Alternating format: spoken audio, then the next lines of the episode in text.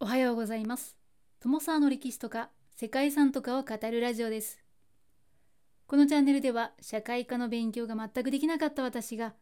歴史や世界遺産について興味のあるとこだけゆるく自由に語っています。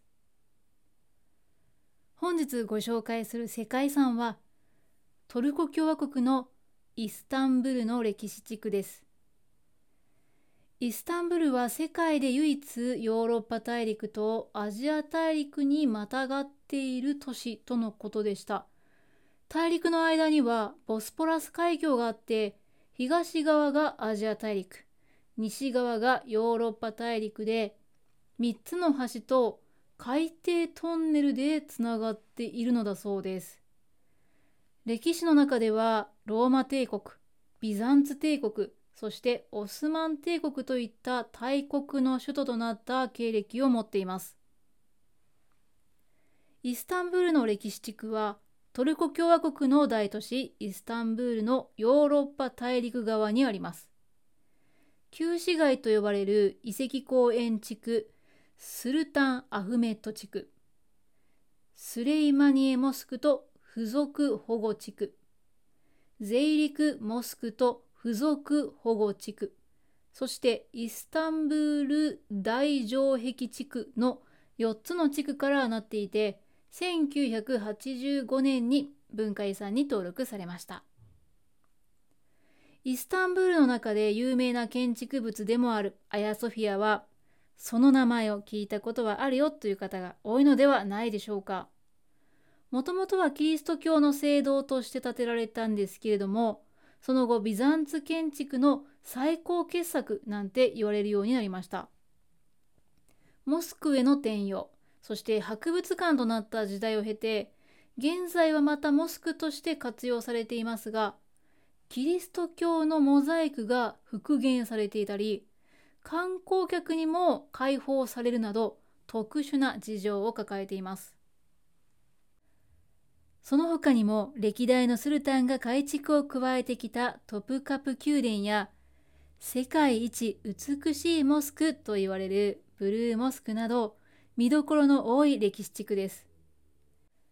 東西文明が行き交うイスタンブールという都市ならではの歴史を伝える歴史地区はぜひとも一度お目にかかりたいものですね。ということで本日はアジアとヨーロッパの要所イスタンブルの歴史地区をご紹介したいと思います。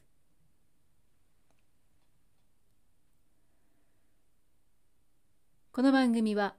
コーヒー沼で泥遊びパーソナリティ翔平さんを応援しています。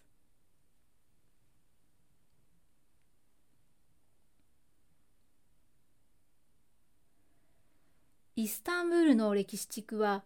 モスクや教会など数多くの歴史的建造物が残る東西文明の十字路とも呼ばれる場所です。アジアとヨーロッパの境界に位置するイスタンブールは古代から交易上重要な都市でした。旧市街地は北が金閣湾、東がボスフォラス海峡、南がマルマラ海と3方向を海に囲まれていて防衛上優れた条件も兼ね備えているためこの地の領有権をめぐって抗争がたびたび起きました。そしてローマ帝国ビザンツ帝国ラテン帝国さらにはオスマン帝国という4帝国でコンスタンティノープルであったりイスタンブールとして首都となり2000年以上にわたって主要都市であり続けました。イスタンブールは新石器時代以降少なくとも紀元前7000年ほどからの人類の居住の跡が発見されています。地中海に進出して地中海貿易を支配していたフェニキア人が植民都市を建設していた頃にこの地にもフェニキア都市リゴスが建設されていたとされています。紀元前7世紀にギリシア都市国家メガラの王ビザスがこの地を征服して古代ギリシャ時代にはメガラ王ビザスの名にちなんで名付けられた都市名ビザンティオンと呼ばれていました。この頃現在トプカプ宮殿のある丘にギリシャ都市ポリスの中心となる丘アクロポリスが設置されました。ビザンティオンはヨーロッパとアジアを結ぶ陸路の要衝であるだけではなく地中海や黒海を利用する海路の要衝でもあり交易都市として急速に発達しました古代ギリシャ以降のビザンティオンの支配者はスパルタ、アテネ、マケドニアと交代していきます。その後、紀元前355年に都市国家として独立を果たし、共和制ローマやローマ帝国と同盟を結びましたが、73年には帝国のハンズに入っていました。そして2世紀の末にはローマ帝国がビザンティオンを占領します。ここから吸ったもんでありましたが、330年にはコンスタンティヌス帝が都をローマからビザンティオンに移して都市名をコンスタンティノポリスまたはコンスタンティノプルとしました従来の城壁の 2km 西にコンスタンティニスの城壁が築かれて地域は大幅に拡張されて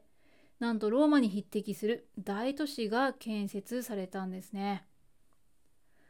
ローマ帝国が東西に分裂した後は国の位置が困難となって395年に皇帝テオドシウス1世は帝国をミラノを首都とする西ローマ帝国とコンスタンティノープルを首都とする東ローマ帝国ことビザンツ帝国に分割して2人の息子に分け与えました。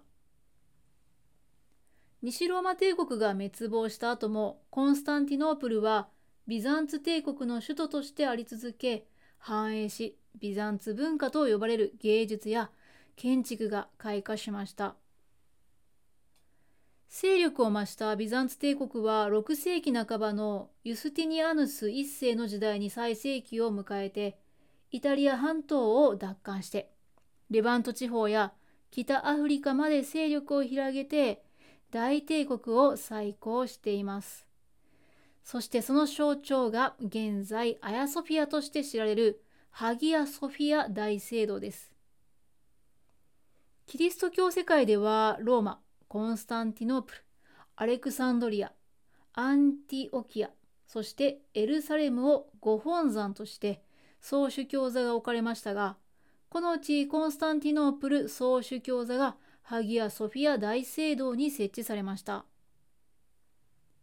9世紀から11世紀にビザンツ帝国が再び黄金時代を迎えるとコンスタンティノープルの人口は50万人近くに達して当時のヨーロッパ最大の都市となりました。1054年にキリスト教がローマカトリックと正教会に明確に分裂するとコンスタンティノープル総主教庁は正教会の総本山となりました。そして修道院や教会堂の活動も活発化してビザンツ建築やモザイク画フレスコ画に代表されるビザンツ美術も頂点に達していましたハギアソフィア大聖堂はアプスの聖母子像をはじめこの時代に黄金のモザイク画で覆われましたですがコンスタンティノープルは1204年に同じベネツィアを中心とした第4回十字軍に占領されます。一時はラテン帝国の首都が置かれ情勢が不安定となり町は略奪や破壊が行われビザンツ帝国も衰退していきました。次にやってきたのはイスラム教国でした。1453年オスマン帝国のメフメト2世が艦隊を山越えさせて難攻不落のコンスタンティノープルを陥落させるとオスマン帝国の都としてイスタンブールという呼び名が定着しました。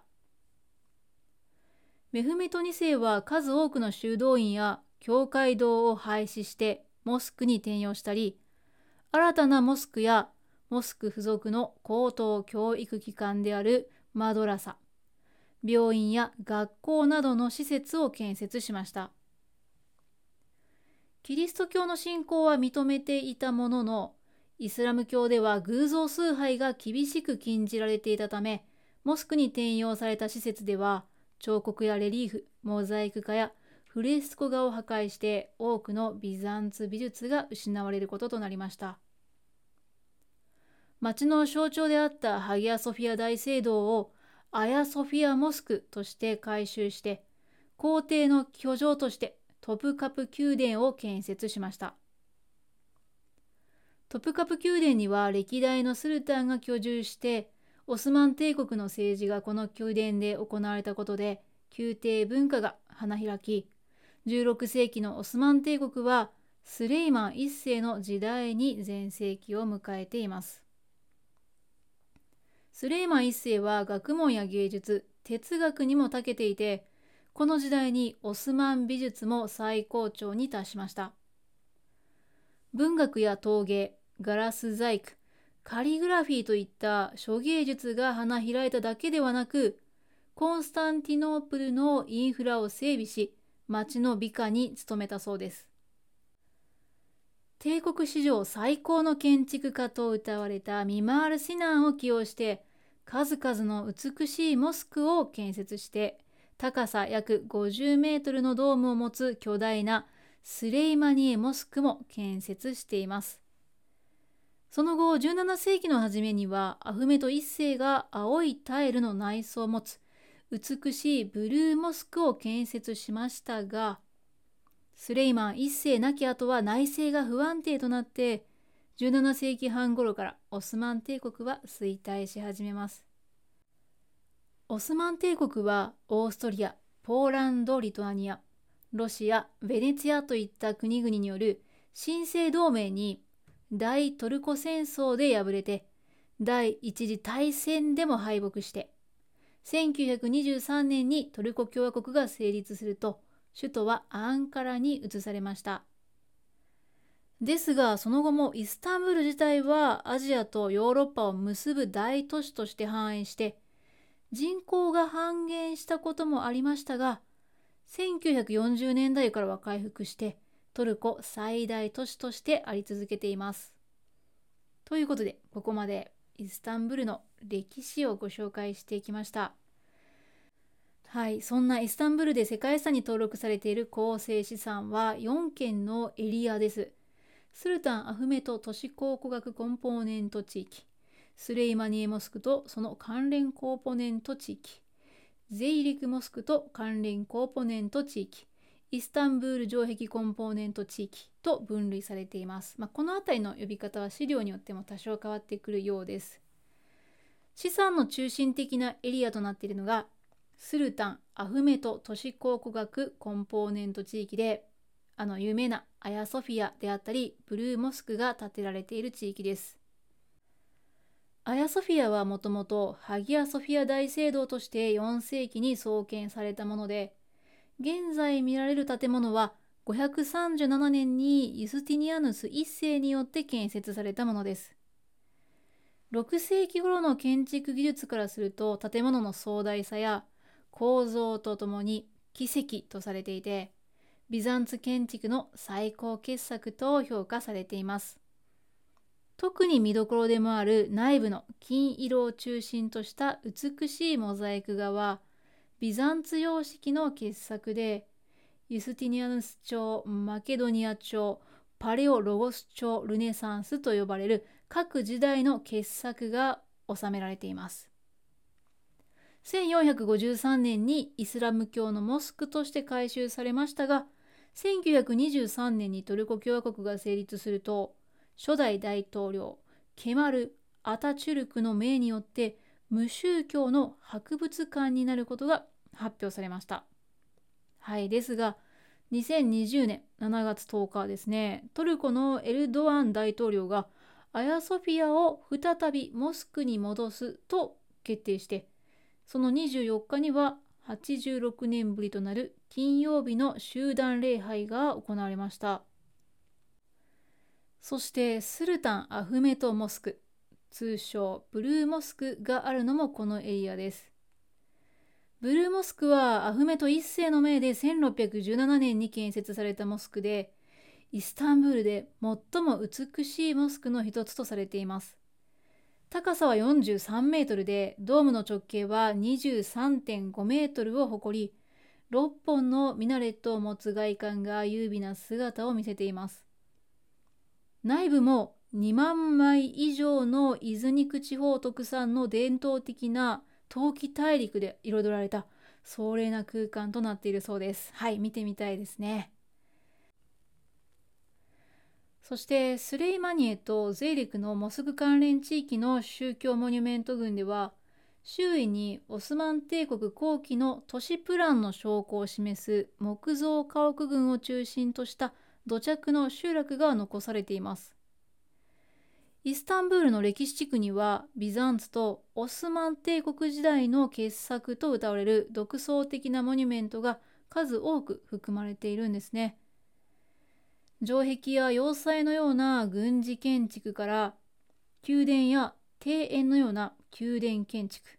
そしてモザイク画やフレスコ画で彩られた教会堂やモスク墓に宗教学校のような宗教建築それに加えて記念碑的な貯水池であったり水道橋浴場といった公共建築に至るまでビザンツとオスマンの文化の独創性を物語る長期間にわたる遺構が多く見られます。そしてそれらは多種多様で非常に多くの芸術と建築の傑作を含んでいます。歴史を通じてイスタンブールの建築群はヨーロッパと中東の両地域の建築芸術そして空間構成の発展に大きく寄与しています。そしてアヤソフィアは教会堂やモスクのモデルとなって宮殿や教会堂のモザイク画が東洋と西洋の両者の芸術文化に大きな影響を与えました。ということで本日は非常に長くなりましたけどもかつてビザンツ帝国とオスマン帝国下で大きく繁栄して現在も多くの人が行き交う大都市トルコ共和国の世界遺産イスタンブルの歴史地区をご紹介しました。最後までお聴きいただきましてありがとうございます。では皆様本日も素敵な一日をお過ごしくださいね。友沢でした。